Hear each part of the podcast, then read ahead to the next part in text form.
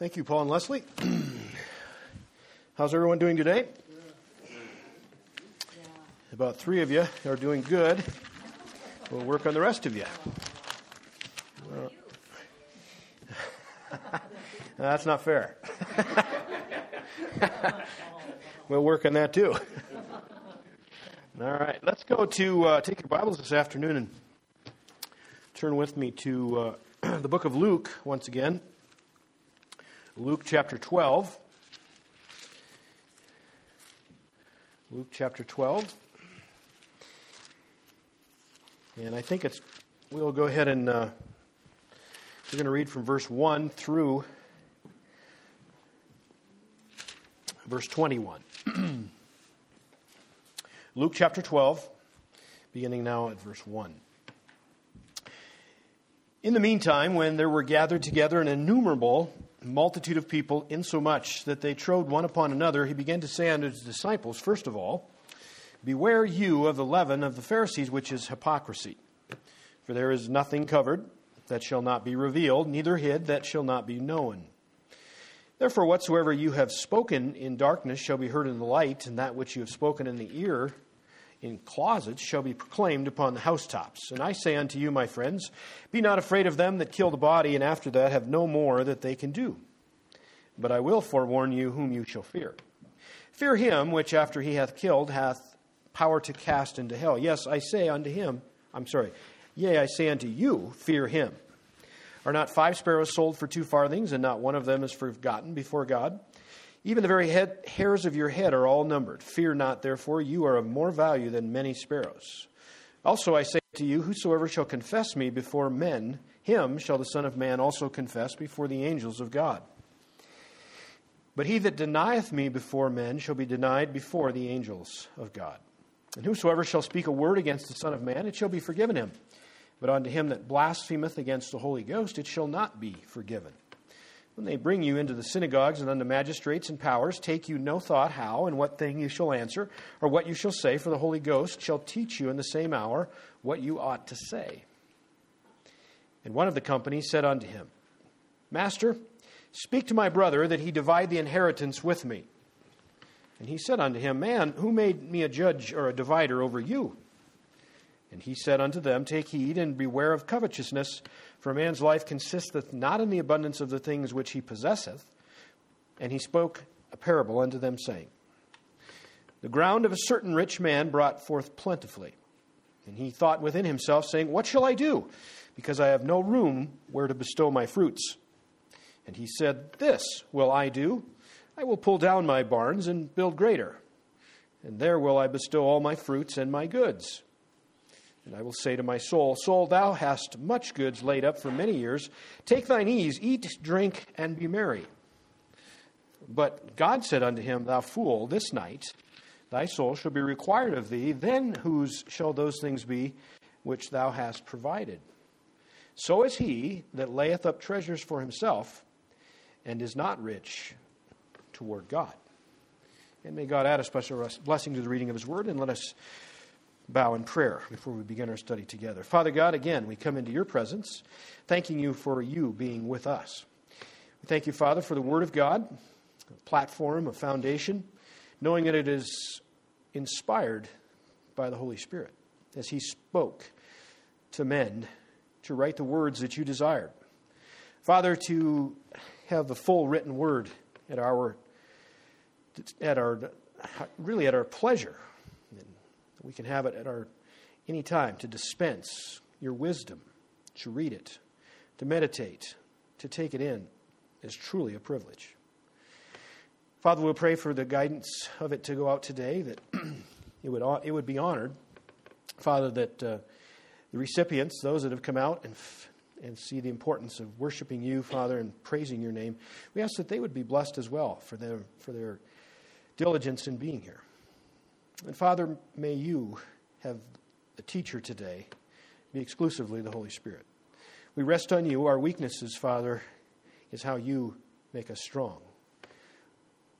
Because you infiltrate us from the very depths of our being with the Holy Spirit when we've trusted Christ as Savior.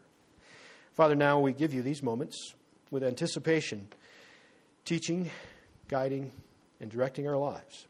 Again, asking the Spirit to guide and direct us. And these things we ask in Christ's name. Amen. well, as, we, uh, as we've read this passage uh, again today, um, verse 13 and on was a parable that or uh, an episode, I better say it that way, an episode that Jesus was teaching to tens of thousands. And uh, last week we talked about has anyone been in the presence of multiple thousands of people? I was actually trying to think of a place that I was. Um, I, I, remember once it was, I can't even think of the name, it was in Boise. Um, remember some years back there was, uh, oh, what was the name of that? Uh, where men, it was kind of a, oh, what? Prom- that is it. It's Promise Keepers, yeah. And I, I attended with a friend of mine that he used to work for my father years ago, and we drove to Boise, and it was, it was, it was a really big event. And to just listen, to just listen to the singing was amazing. I, I remember that part of it. And it was, it was overwhelming. It was, a, it was a really strong spiritual adventure, really was. It, there was a lot of renewing going on. And I'm, I'm just thinking about thousands and tens of thousands of people that are following Jesus. And you think of our little town of Sheridan. What is the population in Sheridan? 600? 800. Okay, 800. Let's take that times a lot. And they're all, and by the way, they're all interested in following Jesus, not necessarily for all the right reasons. Um, one of the reasons, oh, by, by, the way, it's interesting uh, in this that crowd that was following him on that day is very comparable to how there's followers of Jesus today. They would rather have Jesus serve them than save them. What can Jesus do for me? There was a whole, I think, the multitude of those people that were there on that day, and, and you, the scripture says it, it, was so busy, they were treading or walking on top of one another. And you can imagine, there wasn't a lot of PA systems back then, right? And Jesus, I'm sure, had a voice that was very loud and would have carried but nonetheless, just imagine the multitude of people that would have been in that place on that day. But it's also interesting that he was not nearly as interested in the whole mass of people that were there as much as he was to the ones that hadn't made up their mind yet. What do I mean? One of the things that continued to plague him as his ministry over those three years um, started rather slowly, and he chose some disciples that were close followers of him. As time went on, the Sadducees and Pharisees were they were bothered by what this Jesus was bringing. He was really looking at internal matters. He was not necessarily concerned as much with the external things of which they were extremely high on. And so here we have an opening sentence, and we've been over this last week and even the week before we talked about it. But his opening line to this massive crowd was Beware of the leaven of the Pharisees. Oh, that's a way to divide the crowd right away right? Boom. That's like dropping the hammer. Because the other thing you need to understand is all of those people there, those tens of thousands of people were there, and they understood the Pharisees and the Sadducees and the scribes very, very well because they were the religious leaders. There's no question that they respected them because they had to. If you wanted to be anybody in the sense of having a spiritual experience in Israel, you needed to obey them. And they were afraid of them. But as time went on, they could see this animosity that was continuing to just, it, it, was, it was a duel. It was almost like a match.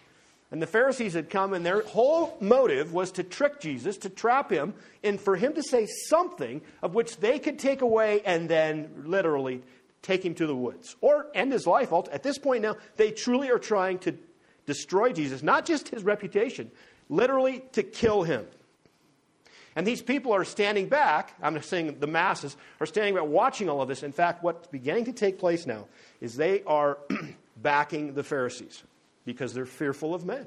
They're fearful of those that they live in contact with. Jesus is one guy. And he's got some cool stuff. He feeds a lot of people at once with nothing. You know, somebody's got a McDonald's sack and he multiplies it and feeds 5,000. I want to hang around that kind of guy. And there's people that were saying that, right? And he could do stuff that was crazy. you know, there was people that were healed. And those signs and wonders were done for the sake of those that were still not fixed on what And who is this guy?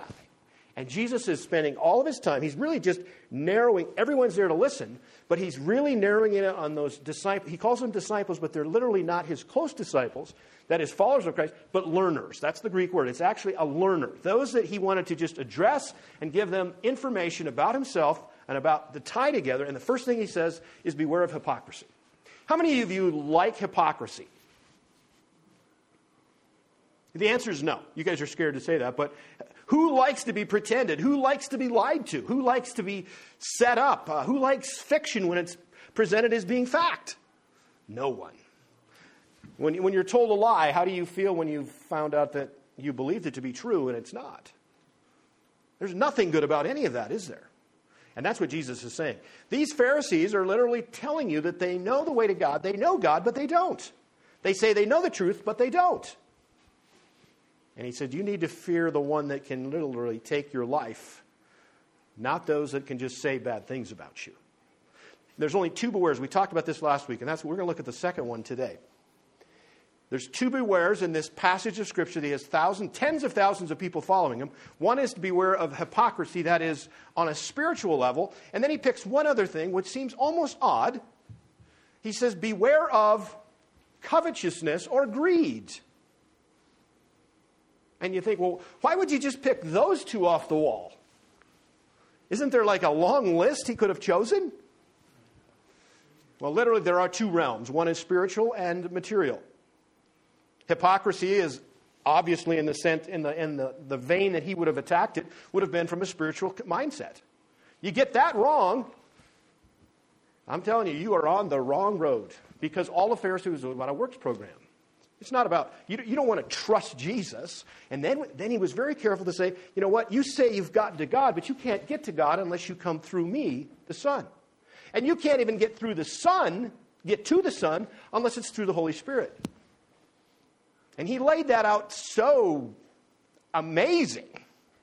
And in fact, it must have just, I would have had to have thought, it would have stifled the thought process of especially the religious leaders being there. And then out of the blue, see, I've all, you know, you've all heard of the rich fool, right? The parable that we're going to talk about today. You know, and, and in the context of it, it, was, it really never hit me till last week. I mean, here's Jesus teaching these tens of thousands of people. And he, he has this, I mean, it's, it's, an amazing, it's an amazing study to say, you know what? Speaking to the Pharisee, you, your God is really not the God, God the Father, I'm God the Son, who are equal and the God the Holy Spirit is the only way you can get to me, and I'm the only way you can get to the Father, for I am the truth, I am the way, the truth, and the life. No one comes on the Father except through me. That must have just boiled them, chaffed their hide. And in all of the midst of that powerful segment of just laying that out, someone entrenched, scoped to the nth, on materialism says, just out of the blue, says, it, that's what blows my mind. Verse 13. This, is the, this truly is the context. Let's go to your scriptures once again if you have them. Luke chapter 12, verse 13. Just right out of the blue, and one of the company, one of this crowd, said unto him, uh, Master, speak to my brother that he divide the inheritance with me. Where, where did that come from and what we were talking about? Have you ever had someone question you about something that had nothing to do with what we were just discussing in a long involved discussion? Yeah, and you're kind of smiling too. What, what, where was that coming from? Well, this came from someone that was not listening at all to what Jesus had said. His mind was on the physical, it was on the material. As Jesus had spoke to hypocrisy in the spiritual realm, the other realm is that of materialism or of the natural sequence of everything else that's around you that you feel touch and materialism, that word can mean a couple of different things, obviously. Uh, there's actually a mindset philosophically about materialism, and that is that it consi- everything that you see is only what you see. It consists only of matter. There is no God, there is no supernatural, there's nothing of that nature. And then there's a mindset, there's a philosophy that flows after that. Obviously, that seems to be rather short sighted. But it's not that much different from the sense of a true materialist, and that was their life is, total, is totally consumed by having more and more of stuff. And Jesus, I want to, I want to show you, it must have almost caught Jesus, Jesus who knows everything. He's teaching it, and he's, and he's hit a climax. He said, You don't even need to worry about being in the midst of an enemy's place, the Holy Spirit will tell you what to say. uh, Jesus, uh, could you tell my brother to split our inheritance? I'm really sick of this guy. Missed that one, right? What did Jesus say? Oh. He, it's interesting. He, he doesn't, you know, it's almost like this is one time he doesn't even discuss with this individual throughout that, because there's no point in talking about it. There wouldn't be anything that he could have told him that he would have gotten to him.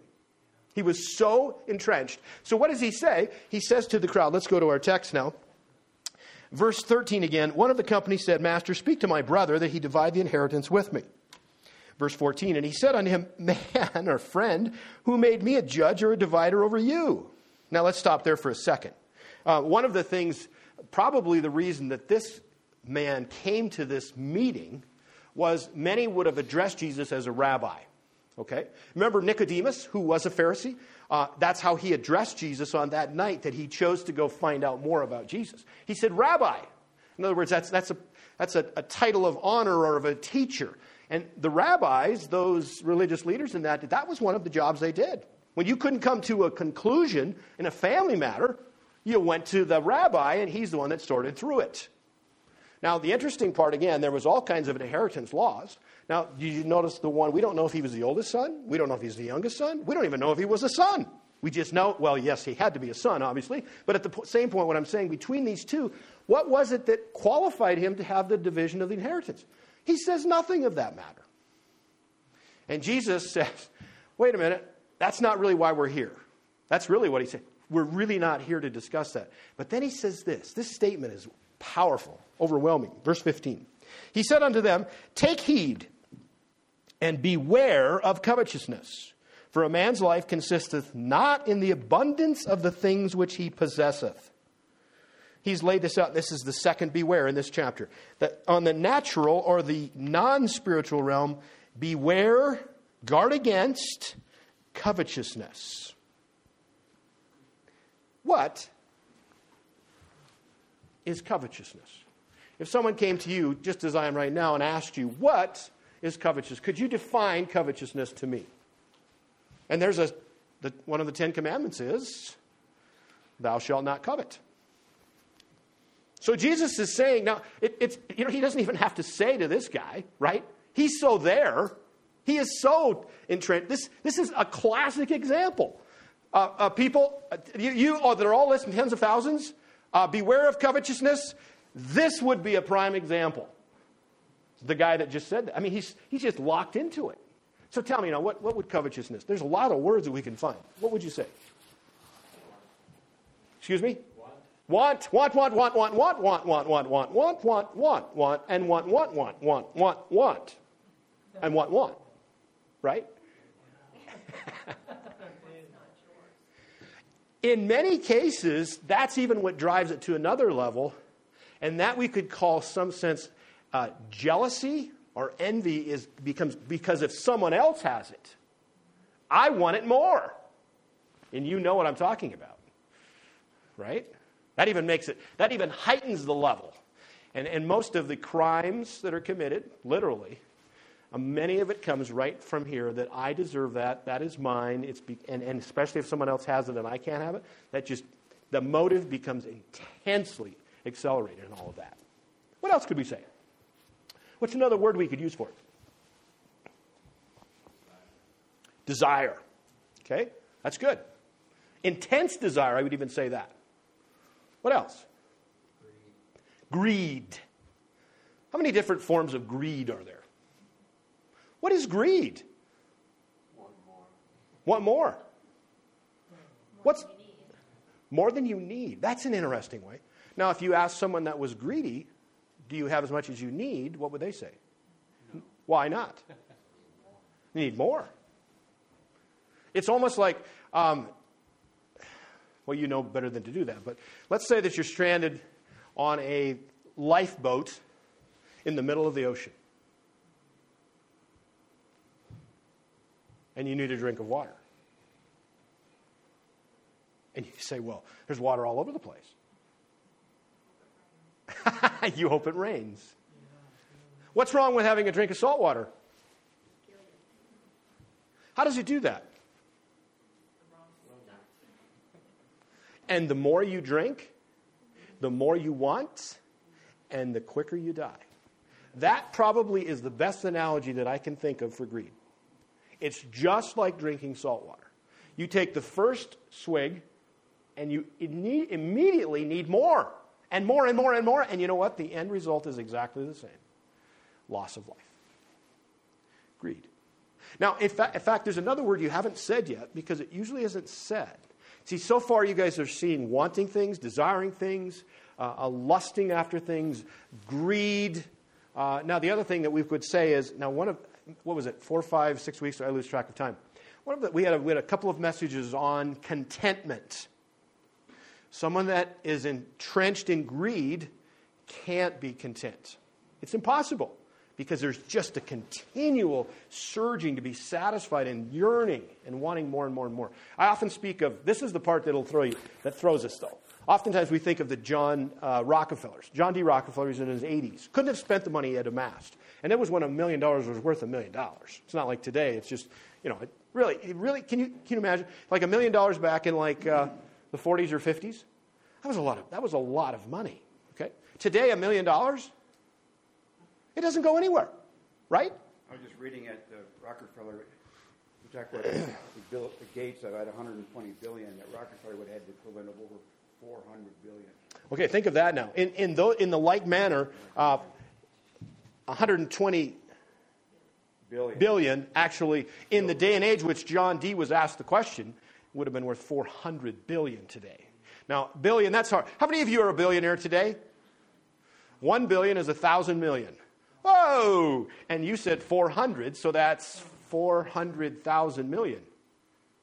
Ah! But you know what? He wasn't any happier because when they asked him, this journalist asked, How much, John, is enough? His answer was, Just a little bit more.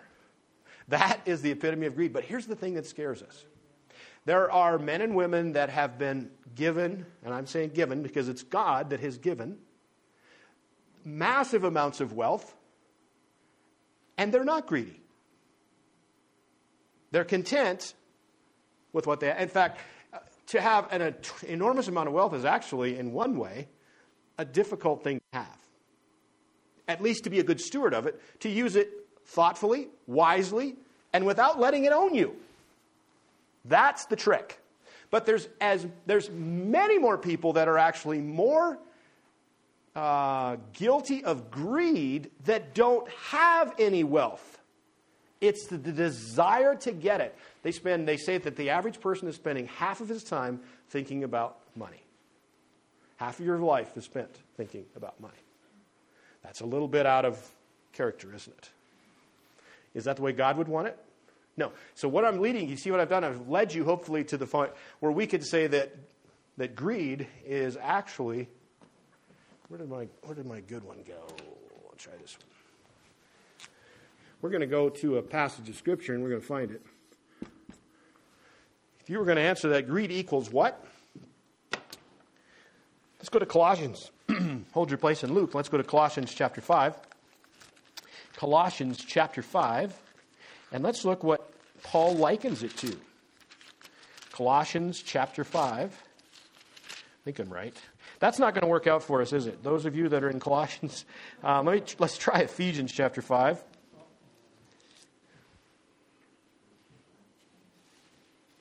Yeah, that'll work. Ephesians. Oh, I know where I wanted to go. We're going to do them both. Uh, I'll go back. But Ephesians chapter 5. Are you all there? Ephesians 5 and verse 5. For this you know that no uh, whoremonger, nor unclean person, nor covetous man who is an idolater hath any inheritance in the kingdom of Christ and of God. Turn back to Colossians. I'm sorry, we'll go to chapter 3 this time. We'll find that. Uh, Colossians chapter 3 and verse 5. And listen carefully. Mortify or put to death, therefore, your members which are upon the earth fornication, uncleanness, inordinate affection, evil concupiscence, and covetousness, which is idolatry. Now, did you see that on two different occasions? Greed is said that it's idolatry. Now, what does that have to do with idolatry? What, what, what's, what's he getting at there? What's Paul trying to make sure we understand totally? We are literally replacing the worship of God with the worship of anything that we're, that we're really. I, I, I watch in, at the higher places where there's more power and there's more money. There is less satisfaction there than, than, than ever. Washington, D.C., in the last number of months, weeks, it's, it's, it blows my mind. And, and it's from fear and greed. Those two things literally, and you know what? That's exactly what Jesus picked two bewares out of. He said, Beware of hypocrisy, which literally then we're fearing men above the fearing of God. And then the other one is greed. Beware of covetousness or greed. Those are the two things today that are literally ruling in Washington, D.C. At every level. And that's why we've replaced God. America today has replaced God. Let me, show, let me show you another passage of Scripture that fits this very well. It's going to be a little later, but it came to my mind right now. Turn with me to Romans chapter 1. Romans chapter 1. Romans chapter 1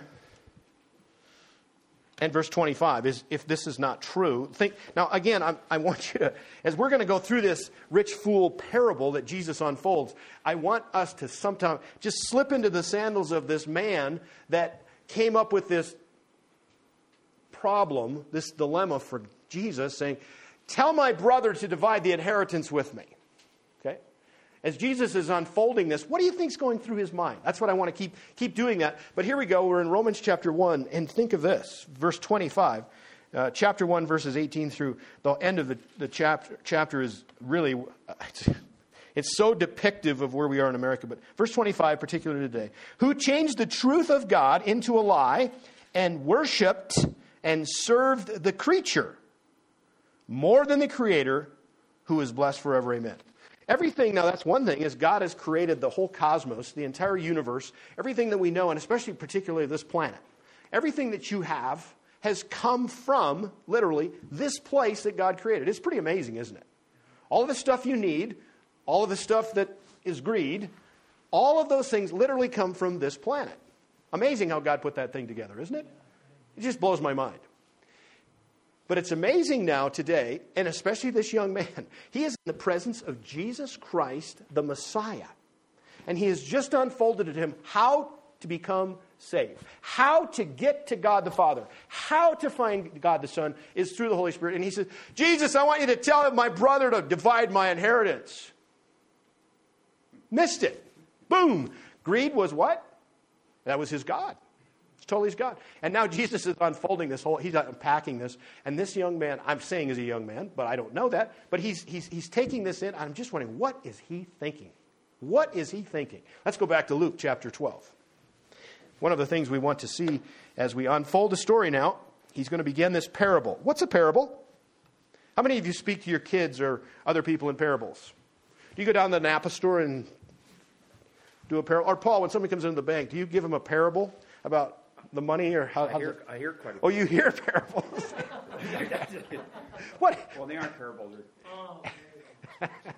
They're stories. They're stories, yes. What's the difference between a story and a parable? What is a parable? Jesus spoke in parables a lot, didn't he? He had, a, he, had he, now, he didn't tell stories, he told parables, didn't he? What's, what is a parable?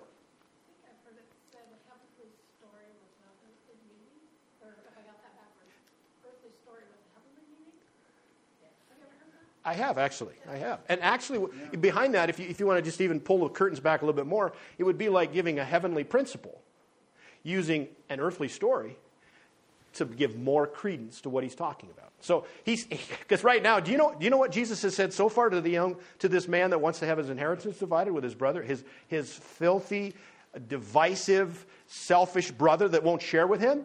Nothing has gotten through yet. So, what he's going to do now is he's going to set up a parable. He's going to give a principle of a story that will bring to light the things that are really, really important. Okay, so watch this go now. It actually goes rather quickly. In verse 16, he said, He spoke a parable unto them, this is the whole crowd, saying, the, pe- the ground of a certain rich man brought forth plentifully. Stop. Do you sense any problems yet? It's beautiful. It's absolutely, and the farmer and me, I am turned on. That is so good to have a piece of dirt and you get the water and you get the fertilizer, you get the seed, and it produces plentifully. In fact, that word is actually, we've, we've achieved a word in our English word from the one that is translated from the Greek that says, that says plentifully in, in the English, is euphoria. Have you ever been euphoric about an, you know what, to watch, a, to watch a tremendous crop that God has given? By the way, God gave the rain, God gives the water, God gives the, the warmth, God gives the right growing degree units, He gives the right everything.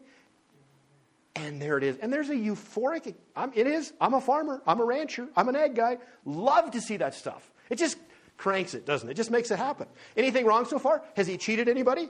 The rich guy. Nope. Uh, anything unlawful? Any extortion? Any lying, cheating?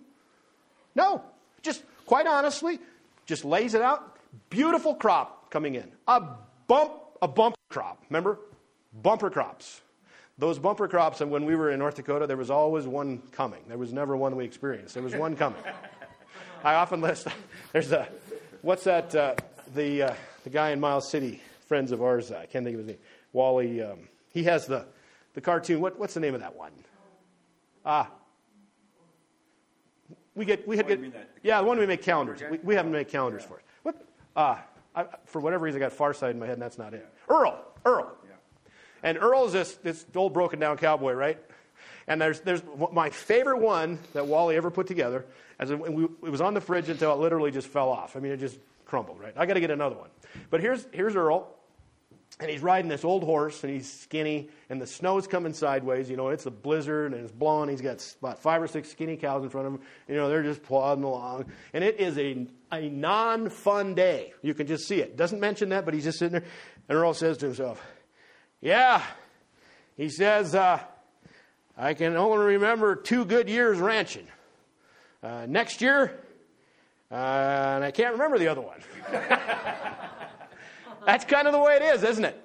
Those bumper crops are always, but you know what? Stated clearly here, this one was a record breaker. It was unbelievable. It was perfect. And a rich man had this. So that's his dilemma. Now, what would you, again, I want you to, as we're unfolding this story, Jesus was trying to get people involved in this story. He was trying to just kind of suck them in. That's what parables do. So here he's got them and he lays it in. So now, have you heard this? That's a dilemma? The guy's got a great big crop and he doesn't know what to do with it? Are you kidding me? I wish I had that problem. Have you ever had someone say that when someone has a huge amount of money, they don't know what to do with it? Well, I wish I had that problem, right? Okay. Do you, do you see where we're kind of getting to? That's almost like that's a willful, wishful desire that has almost got us. You see? And I'm not pointing fingers at anyone, but it, I'm, what I'm telling you, greed is so amazingly deceptive in how it can just get into the finest crevices in our thinking to literally take control of us. He sets it up. What do you think the young man, and I keep calling, calling him a young man. Let's just call him a young man so I, I feel good about it. calling him a young man. He's in the crowd, and Jesus says there's this rich man, and he had a bumper crop. Oh, man. Do you see what he's doing? He's counting dollar signs. That's the dilemma. How, do we, what would, how would we respond to that? How would you respond to that? How is it when we respond to something that's went very well? Calf crop was amazing. Calf prices are amazing. Wheat prices are amazing. We got a tremendous crop. What do we do? Let's watch what this guy did.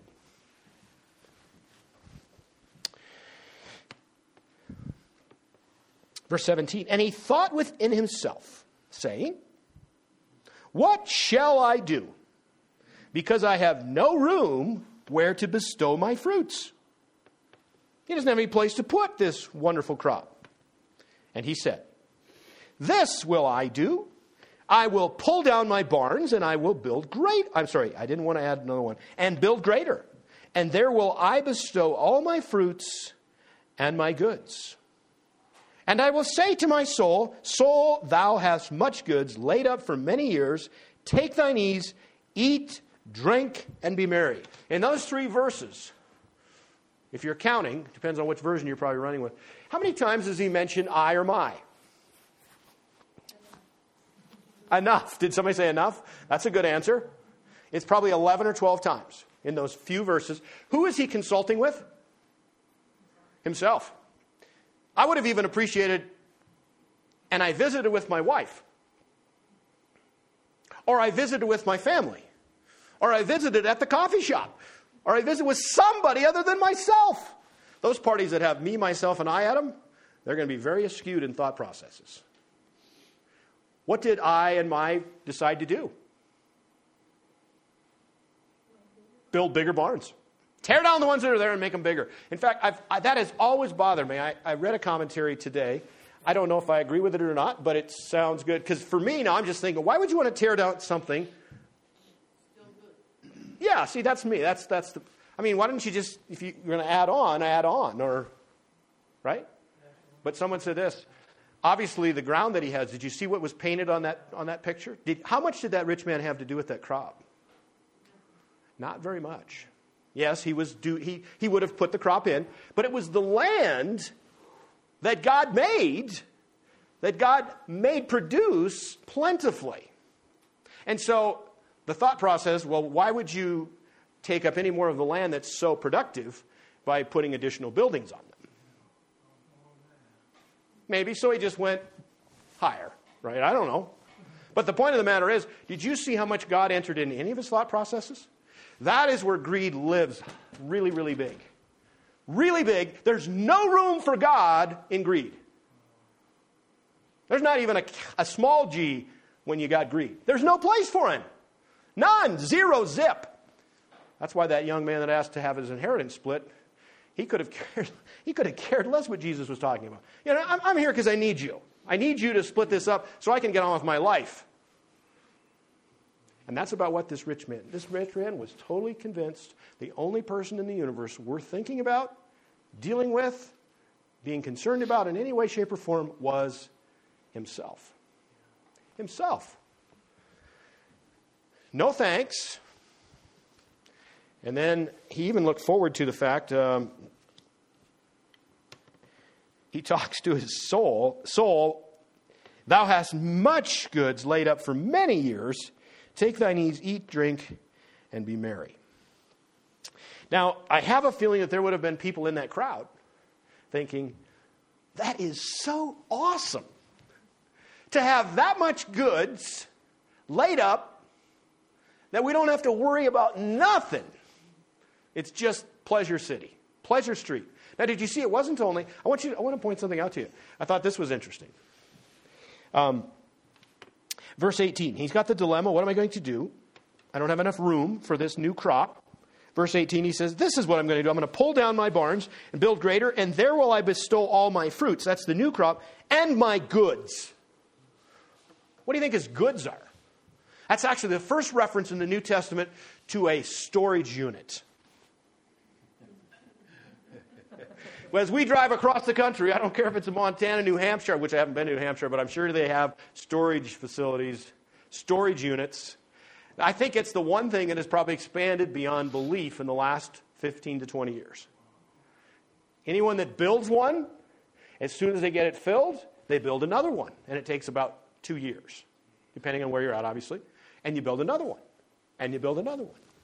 And you got to wonder what is so impressive and important in that place that's locked up that we don't need, hard to get to, and we probably haven't got it paid for yet.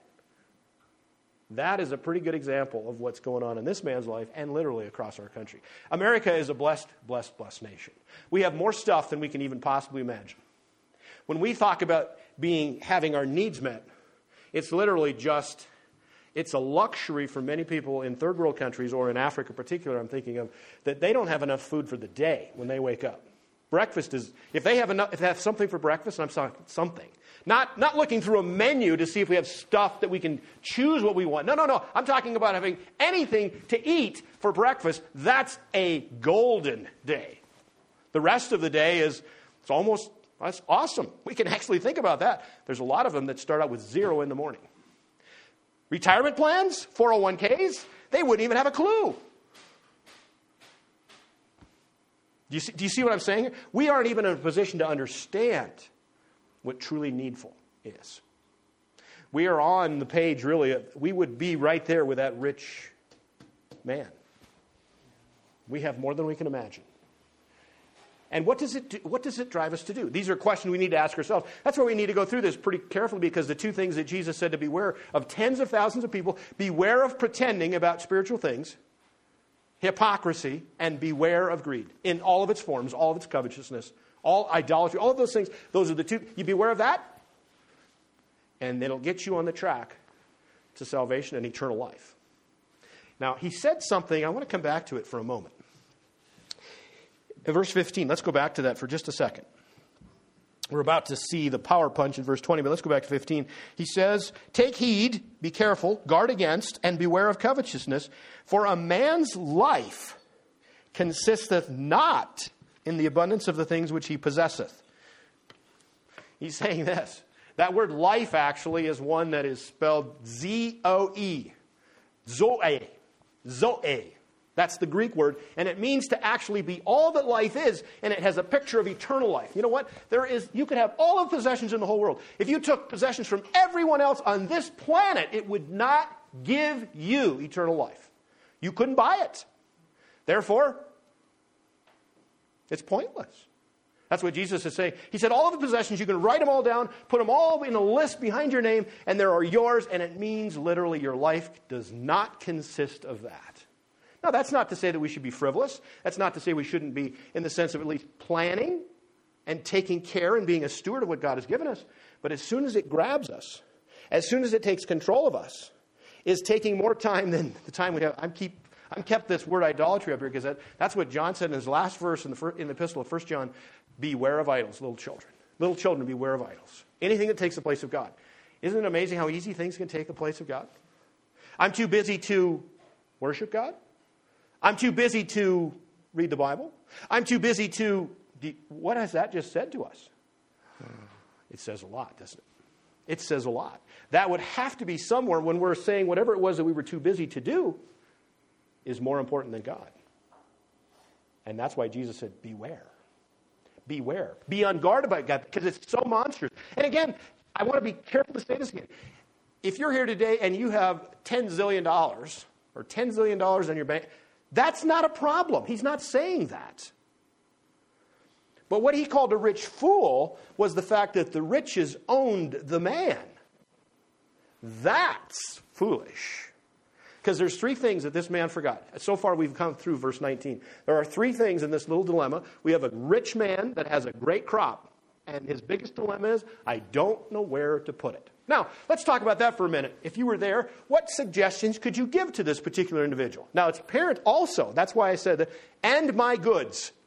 He's not broke. Jesus was careful to say he was actually rich before he had this great crop. Okay? So he's doing okay. He's very doing very well. Could we give as opportunities to tell? What should we call our rich man? We, I like names. What's, what's, what's our rich man's name? Let's go. What, yes, what is it? Bob. So, Bob the rich man, let's make Bob our rich man. And Bob, we're going to advise him, we're going to give him some direction. What would you tell Bob? What are some options? And here's Bob's dilemma. Once again, let's lay it out there. Bob has an, and you, and you know, I've, I've actually been on side of that. Wow, that is an amazing crop. I don't know if we've got enough storage. Because one of the things you fight is when you're combining is to be able to get the crop out of the field and protected without losing the crop in the field. That's a really big deal. That's what grain storage is for. Okay? So what, what could we tell, what could we tell Bob? Sell it. Okay? And you got, is that a good, is that a good idea? That's, uh, that's actually a great option. And you could, and, and Bob probably didn't have the futures or the forward contracting options to him, to his, his part, but, but he certainly could have sold it. Now, what would if Bob came back and said, why that may not be a good idea? Just knowing who Bob is, he's a rich guy. What would Bob say to it? And by the way, that is a very good answer, Jeff. We're going to tear it apart now because this is what he would probably come back and say. Well, the prices are going to be down because there's so much product. Right? Okay. But that was a nice try. That was an option. What else could we say to Bob? Give it away. In fact, now in his day, a combine wouldn't have driven into the fields. No. It would have been hired servants that he would have come to, to, to harvest the grain. Those guys are working their tails off, men and women, actually. Now, wouldn't it be something you could say, I'll tell you what, you guys can have a quarter of everything, of all the crop you harvest, one fourth is yours. Would have he lived any less? Been any worse off? No. And he wouldn't have had to build new barns. Now, I'm assuming a few things. Correct. See, beautiful. See, see all the options you guys are coming up with? Great. Now, I have a feeling that Bob would not have taken that idea either. He'd rather pay some taxes or divert them or get bigger in some other area to avoid. Does this not sound like right where we're at in America today? Protecting and guiding and hiding and doing and Oh, okay. But see, those are actually good ideas. Don't you think that those poor people that are showing up to be the harvesters couldn't have maybe used a bonus? Did you see how much? That was one of the people that he forgot about, was others. No mention whatsoever. Not family, not relatives, not workers. No one in the population was he concerned with at all, and how Jesus told the parable. So he forgot about others. Who else did he forget? He forgot God. No mention of God whatsoever.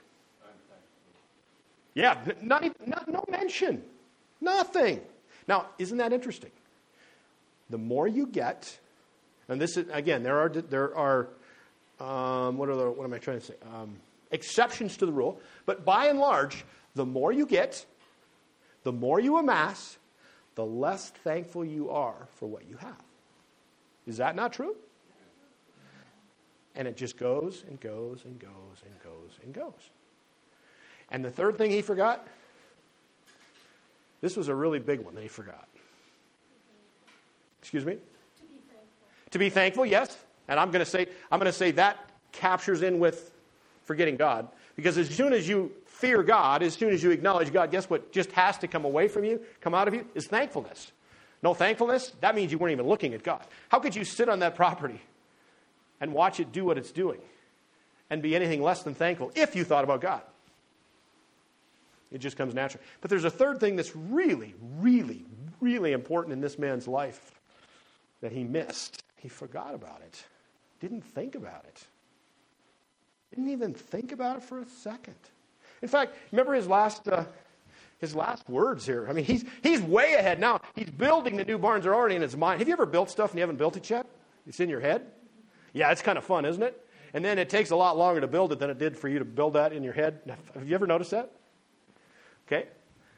But he's way out there. He's years out there because he says this. He says, verse, uh, verse 19, I will say to my soul, Soul, thou hast much goods laid up for many years. Take thy ease, eat, drink, and be merry. He forgot his own mortality. That's a really, really big deal. That's a really big deal. In fact, all that stuff he has is going to do for him what eternally? Zero. Absolutely zero. It's an old saying, but there's never been a U haul behind a hearse. What's that? That's correct. Not going to happen. You can send money ahead, but you'll never amass it and take it with you. Won't happen. Will not happen.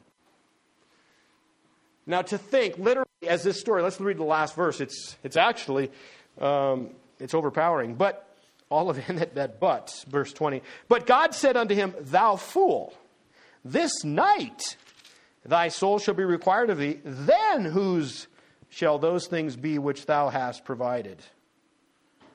So is he that layeth up treasures for himself and is not rich towards God. Now, to take that story, that parable, literally, he would have never even experienced that bumper crop. Because this is all, he's going to build the barns. He's going to have all of this stuff. And God said, You fool, tonight your soul is required. All of the things he had couldn't help him, couldn't promote him, couldn't save him, couldn't do anything. Couldn't do a thing. Couldn't do a thing for really the ultimate sense of what really life, eternal life, is all about. That's what Jesus said at the outset. Now, where do you think, what do you, let's come back. You know, I asked you to keep thinking about the guy that won his inheritance. Let's come back to him for a second. What do you think he's done after verse 20? Oh, that is such a bummer. He had it all going for him. Oh, what a way to end. But you know what? I doubt if it changed anything. Right? Have you, right? Because he wouldn't have even seen that he'd given up God for the things he wanted. And for, in his case, anything that he could get in the sense of inheritance was all that mattered in the world. There was nothing else that mattered. Just like that rich man, nothing else mattered in the world except for him to get more. And how satisfied do you think he, I'm coming back to the rich how satisfied would he have been next year with another bumper crop? Less. It, actually, it is. It's less. It's less. Covetousness, uh, I, I wrote down a definition somewhere an unquenchable thirst for getting more and more of something that we think we need in order to be satisfied. I'll say it one more time. An unquenchable thirst, that's like that saltwater deal, an unquenchable thirst for getting more and more of something that we think we need in order to be satisfied. You know, when we get that something, two months later, we're not satisfied. Exactly right. That's what I'm going to say. And the more that you get of it, the less satisfied you really are with it. Right? That's why they have to have a Super Bowl every year. right? And hey, go go Chiefs, right? That's right. 50 years. But you know what? For that to last, they got to win next year, don't they? Yeah. Right? Do you see what I'm saying? No, I'm, I'm not diminishing. I mean, it's, it's quite an honor. And there's a lot of things that are truly an honor. But you know what? If that's all you went for, if that's all it was to win a Super Bowl, if you've given your whole life for it, it will be sadly disappointing. Because life is not consisted of the amount of possessions or drives that you've met. Doesn't matter. So, why is that so hard for us to remember sometimes? Because we usually get bummed out when it doesn't go our way. And our way is what? Our way is to get our way to get stuff so we think we're going to be happier. And whether it, Christian or non Christian, it's so easy to get in that rat race, right? Running around the track, running around, and then you put a little road back, and we're so ticked off. Why? Because we've taken our eyes off God. That thing has taken place and it's taken over. Am I too obnoxious? Not yet? Okay. Yeah. the Garden of Eden, It did. the lust of the eyes, pride of life. That's right. They wanted, and actually, it was interesting. That's how Satan tempts you. He's really good at it. He's going to take you somewhere where he knows you've got a little bit of flavor. He'll throw that up. You know how, you know how interested Eve was in the, gar- in the tree that she wasn't supposed to eat of before Satan threw that out there? I'm going to say zero. It wasn't even on her radar, of no interest. But tell her she couldn't have it. That's what you do with a little kid, right? You can't have that. Stay away from that. You can't have that. So I always like to use reverse philosophy. Now, you cannot work anymore on that. You can't, do not run that shovel. You can't have that shovel. Don't dig that hole. Don't dig that hole. And sometimes that doesn't quite work either, does it? but it was amazing, though, really, the Garden of Eden. The very fact that it was, quote, off limits was what made it something to be desired. And she said that. Uh, she said when she looked at the fruit and saw that it was to be desired. Where did that come from? From within. Just like that rich man, just like that man that showed up that wanted his inheritance to be split. It works exactly. It's the same ploy. He throws the same. Satan throws the same bait every single day, and it works. And it works. And it, why would you quit something that's working? It's like if you're fishing. Is there any fishermen in here that are really good at it? You're a good fisherman. Sometimes. Okay. Larry. He doesn't do well anymore. Doesn't he? Oh, he switched his bait, right? But it's amazing, Jeff, if you're going to go fishing and you're really and something's really hitting it, this is not what you do, right? Oh, we should try something different to see if it works better. No, you use the stuff that works, right? It's like what we do.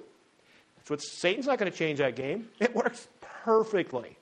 He knows he knows that within us is that desire, and if he can and, and he's studying us. The demons, that spiritual warfare, that's not that's not child's game, folks. That's the real stuff. They know what you desire. And that's why that temptation just keeps coming at you. Just like this rich man. What would even be what would even be better to have a huge crop? He can even go further. All of those things. Wow. His own mortality for God. There's a couple there's some questions I'm going to ask uh, in the sense of, oh, I want to, let's go to another passage. You guys okay? Let's go to 1 Timothy for a second. Uh, Paul talks about um, in 1 Timothy the love of money. And then you're probably saying, if you don't hurry up and stop, Larry, we're going to die of starvation because everything's smelling really good back there. So let's go to, uh, oh, oh, oh, oh, I forgot about this. This is really big. Just stop what you're doing. Don't, don't do it. Wherever I sent you, first, let's stop for a second. Okay, there's another thing. Now, Jesus said, uh, he said, he give us the two bewares. Okay, now they're separate, but most of the time they come together. What I mean by that is the Pharisees, who they were pretenders, they were they had a gift, they were masters of hypocrisy, but they were also very interested in, in obtaining more and more money. Let's watch what it says. I, am sorry to take you to 1 Timothy, but let's go back to Luke again, just a few chapters back. Look at Luke chapter 16 and watch what is, what is said. If you're in chapter 12, go to Luke chapter 16 and verse 14. Verse 14. Now, Jesus had just, he'd, he'd had a, a dissertation. In fact, why don't you write this down uh, in chapter 16? You do this at home. Read the first 13, cha- 13 verses in chapter 16, and it's about concerning wealth. And the verse 13 we're going to read. No servant, verse 13, chapter 16 of Luke, no servant can serve two masters. For either he will hate the one and love the other, or else he will hold to the one and despise the other. You cannot serve God and mammon, or God and money. It's impossible. Now, if you were a slave, think of it, it's sometimes hard for us to, co- to comprehend that because we have this sense, some sense of divided allegiance. What I'm going to say by that, let's say that you have a job and you're working from 8 to 5. Whatever that job, let's say, what, what's that job? Um, what, what, what, could we say? It's um, a janitor working for the school. You're a janitor and you're from 8 to 5. Okay? But guess what? There's nothing says that you can't have another job, say from 7 till midnight. You can work both jobs. But you're not a slave. Now, a slave, the servant of which is truly that, they didn't get to have another place to work. You were locked on and you worked only for that man or that woman. You were a slave. You didn't have, a slave did not have two masters. It never happened because you were a slave of one. And that's what Jesus is saying. You cannot be owned by two. You can't do it. In other words, if you say you're God's, you can't be owned by money. If you're owned by money, you can't say you're owned by God. That's a really big statement. Now, watch what he says in verse 14. Stay right with me. Let's go to the next verse, which I just lost. I went back to 1 Timothy. I'm sorry. You're already there. Stop. Don't read it. Don't read it. Just wait for me. I'll be there in a second. I think. 14. There we go. Luke 16, 14. And it says, after he said that, you cannot serve God and mammon, in verse 13, he says, and the Pharisees also, who were covetous, heard all of these things and they derided him. Oh, you think? So here we have actually the Pharisees, which the two bewares in chapter 12, they're guilty of both hypocrisy and they were covetous. Now, think today even on those that are a false religion, a false cult, a false spiritual adventure. You know what most of them are in it for? Money. Jesus went right to the heart. Do you see how much sense he made in chapter 12 of Luke right now? Those two things will keep you from salvation, will keep you from eternal life, will keep you from all the things that God really wants you more than any other things is hypocrisy and greed. Isn't that amazing? Crazy. Now let's go to 1 Timothy. Let's watch how Paul is helping Timothy, this young man that he's mentoring. He's a pastor at, at, at Ephesus, and he's giving him some directions. We can't obviously look at the whole thing, but let's go to 1 Timothy chapter 6. Look at how this resonates with what we're talking about. 1 Timothy chapter 6. And what he starts off with, and this isn't really true. I mean, I'm, I'm, I'm jumping in a bit, but I'm going to start in verse 3 of 1 Timothy chapter 6. And he's talking about false teachers. Ah, wouldn't that be exactly what Jesus was talking about when he said hypocrisy? Those that say they have the truth, but they don't. They're pretending they know God, but they aren't. But they, they don't. Watch, verse 3.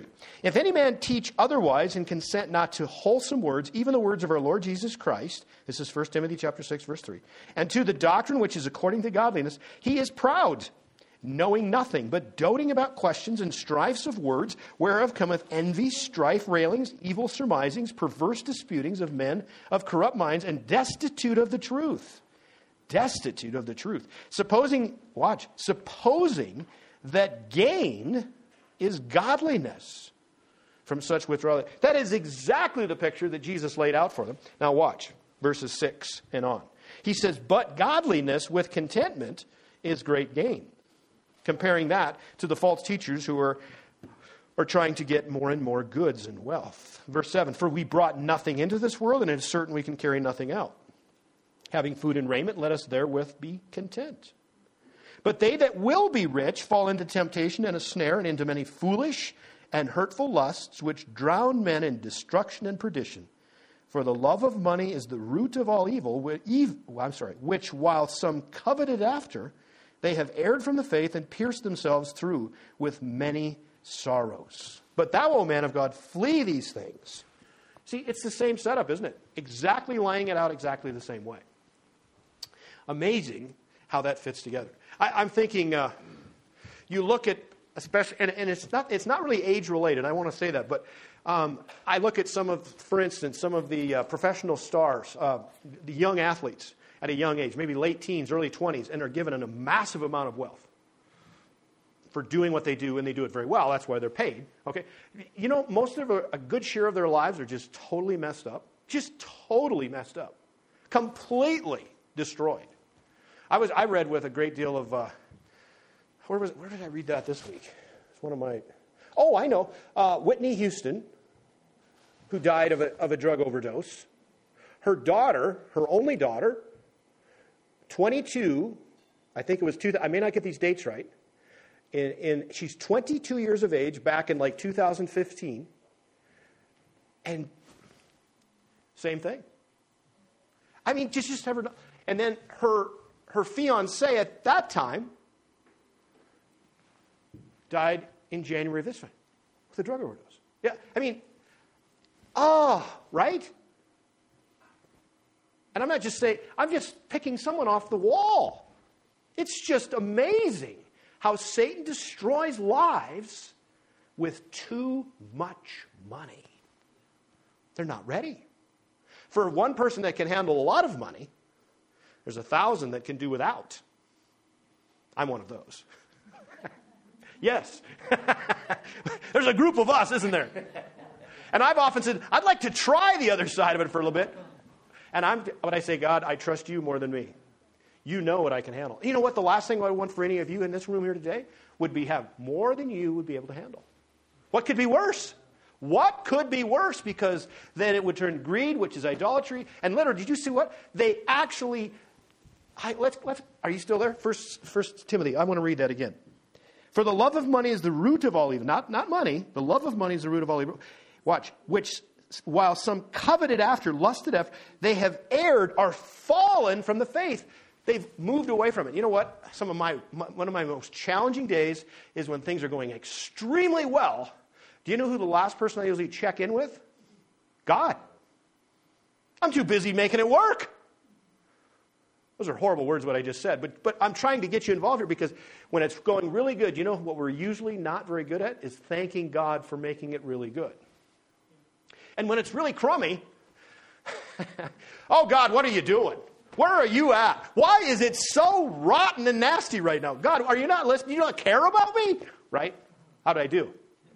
It was pretty theatrical, wasn't it?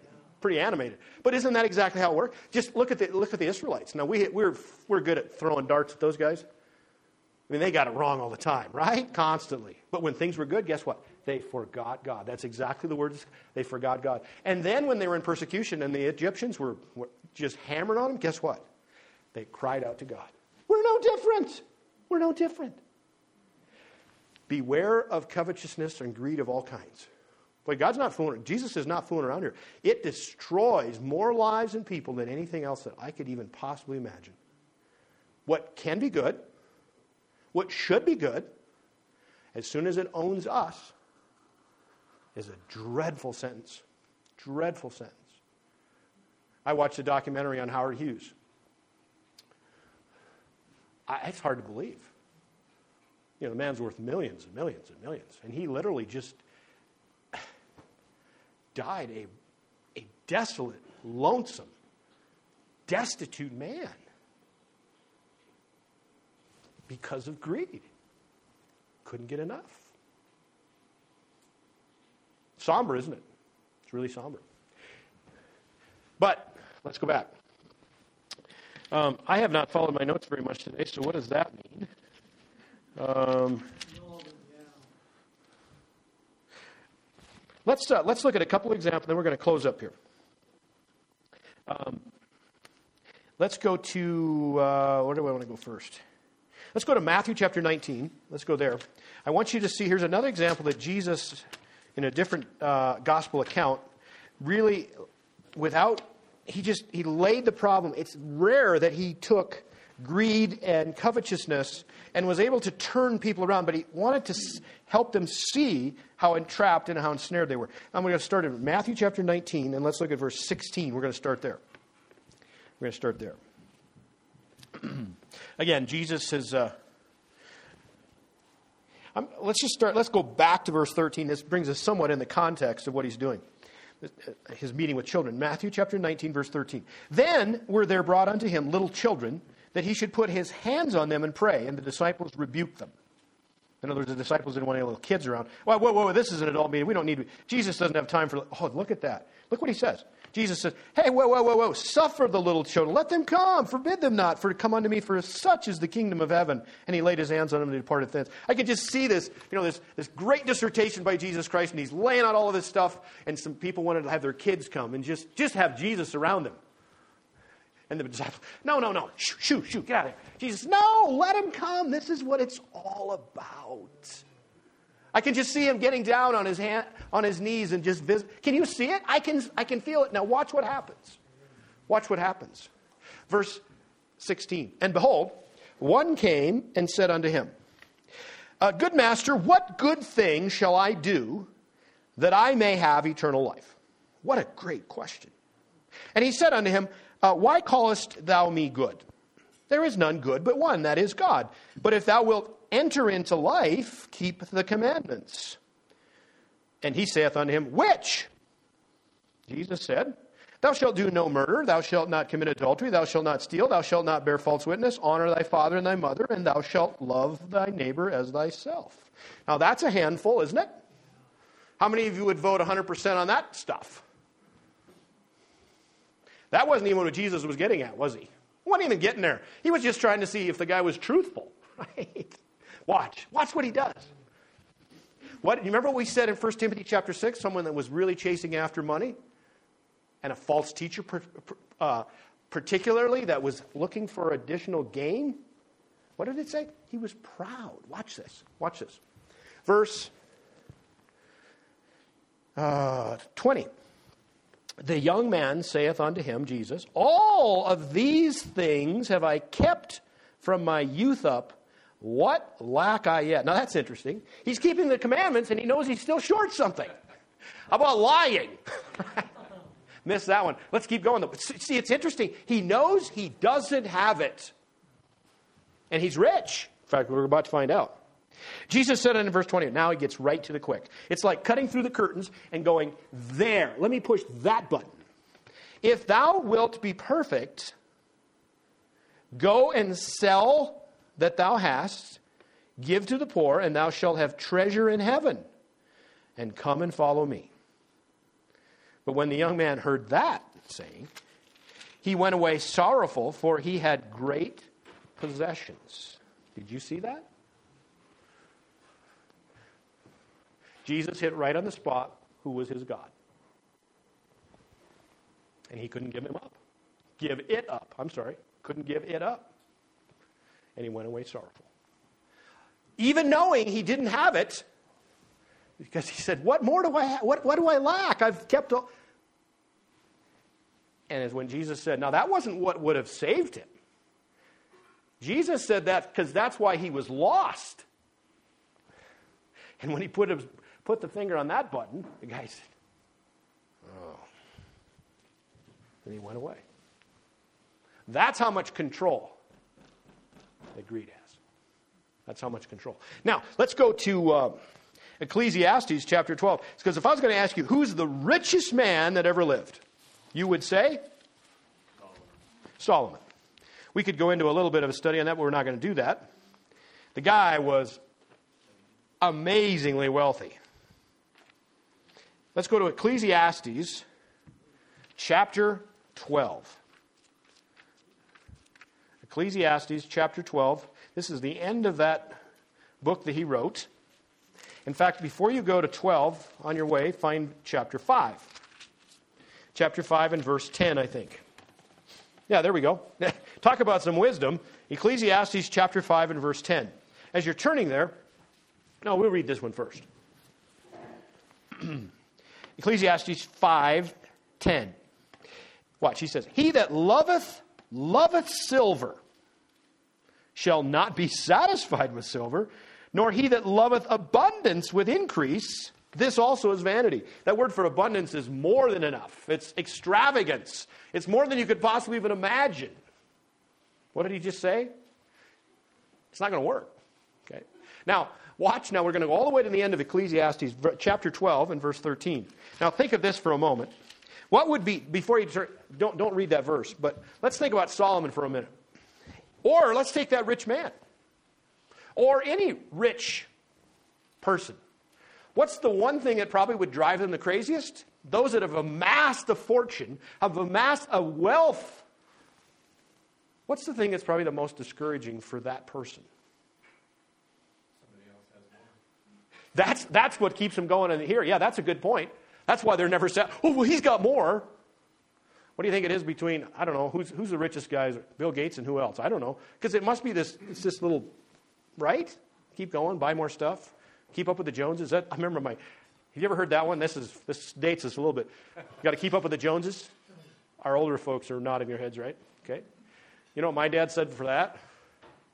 We don't keep up with the Joneses. We are the Joneses. you know, I'd come home. Hey, uh, hey, Dad, I need, I need, I, and, you know, I, I need this pair of shoes, or you know, everybody's got one. No, no, no. We don't keep up with the Joneses. We are the Joneses. Saved them a lot of money too, didn't it? at any rate, at any rate, one of the things that would drive someone that has amassed wealth, and this is one of the things they spend a lot of their later years, given the fact that they, they don't die suddenly and they live led a full life, one of the things that they're extremely concerned about, what happens to it when I leave? Because you're not going to take it with you. Bill Gates is not going to take one penny with him. And I'm not picking on him, his name just pops in my head. Howard Hughes didn't take one penny. John D. Rockefeller didn't take one. None of the Rockefeller died a few years. He didn't take one penny with him. You know what bothers him most? What's going to happen to things that I worked my butt off for to amass this thing? And who's it going to fall in the hands of? Right? Watch what Solomon. Can you imagine Solomon? His family's all messed up. He's got a thousand women, 700 wives, and 300 concubines. Can you imagine that mess? I can't even imagine the successive plan. Yeah, that's a problem. Can you imagine the successive plan on that one? Succession plan?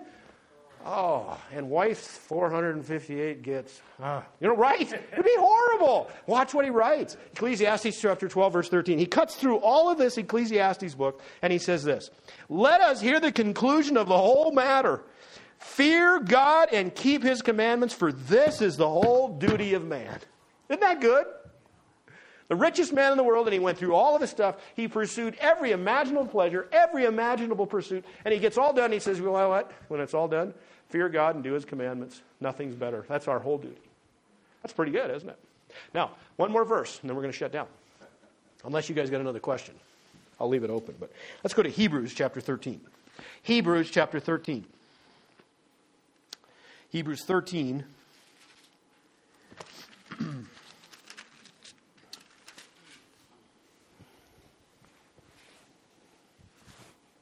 And verse 5. Now, what we're going to have in the King James, it's going to start, it's going to say, let your conversation, which would be your way of life. Okay?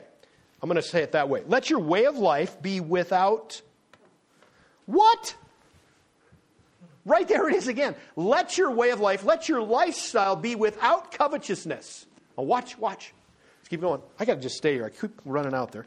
Without covetousness, and be content with such things as you have and then there's a colon. He's got a continuing thought. This is why.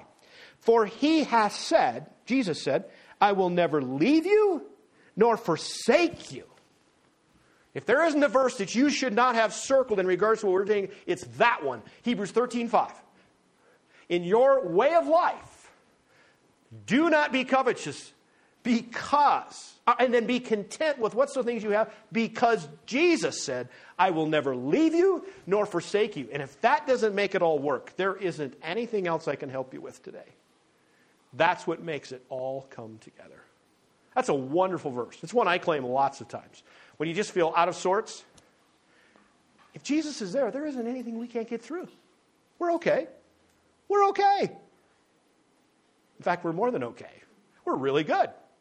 See how see it is? It's all about that. Okay, questions or comments?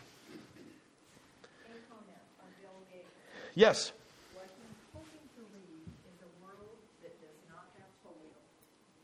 That does not have polio. That's a very nice. I mean, that, that's, that's looking at. Now, you see what? He's at least thinking about others. And I don't know where Bill Gates is with God. I don't have any idea. But I know what that much. That is certainly a start. And those that are uh, philanthropists, that's a big word for me, little guy, right?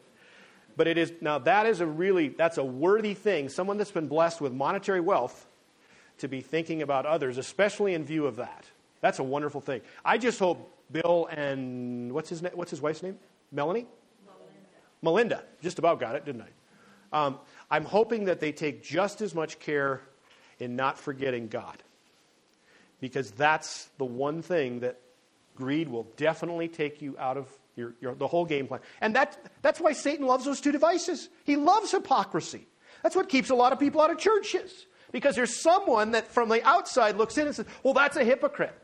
Who cares? It's you and God, it's not anyone else. And if that's what Satan can use to go send you to hell, that's great. He loves it. Just as the same one, a material one, is that of greed. He'll use anything he can use. Those two are the most effective tools that he has today. That's why Jesus said, Beware.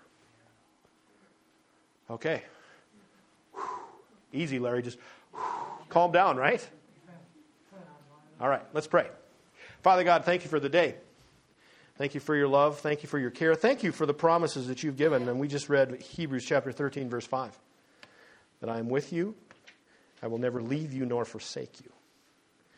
Those are a promise from Jesus Christ to those that have placed their faith in him.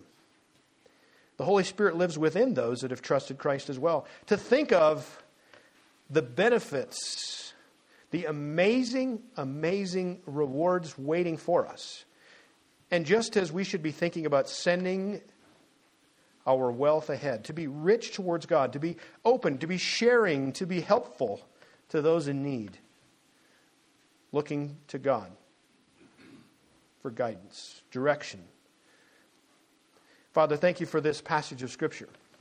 May it take roots within our own lives. May we be careful, as Jesus asked us to be beware of hypocrisy and to beware of covetousness, all forms of greed. Father, it's so incredibly sneaky how it gets into our lives. Expose it and then help us to root it out. Father, thank you for those that are here today. May you bless them this week. May their quiet time, that time between you and them, may it be at an all time high. May relationally, we've never been closer to you than we are at these moments. Take us, use us in ways that we can't even imagine because you're a God that's bigger, bolder, awesome, more awesome and sovereign than we can even comprehend. Infinite. Father, we bow at your feet, thanking you for what you're doing, and asking these things in Christ's name. Amen.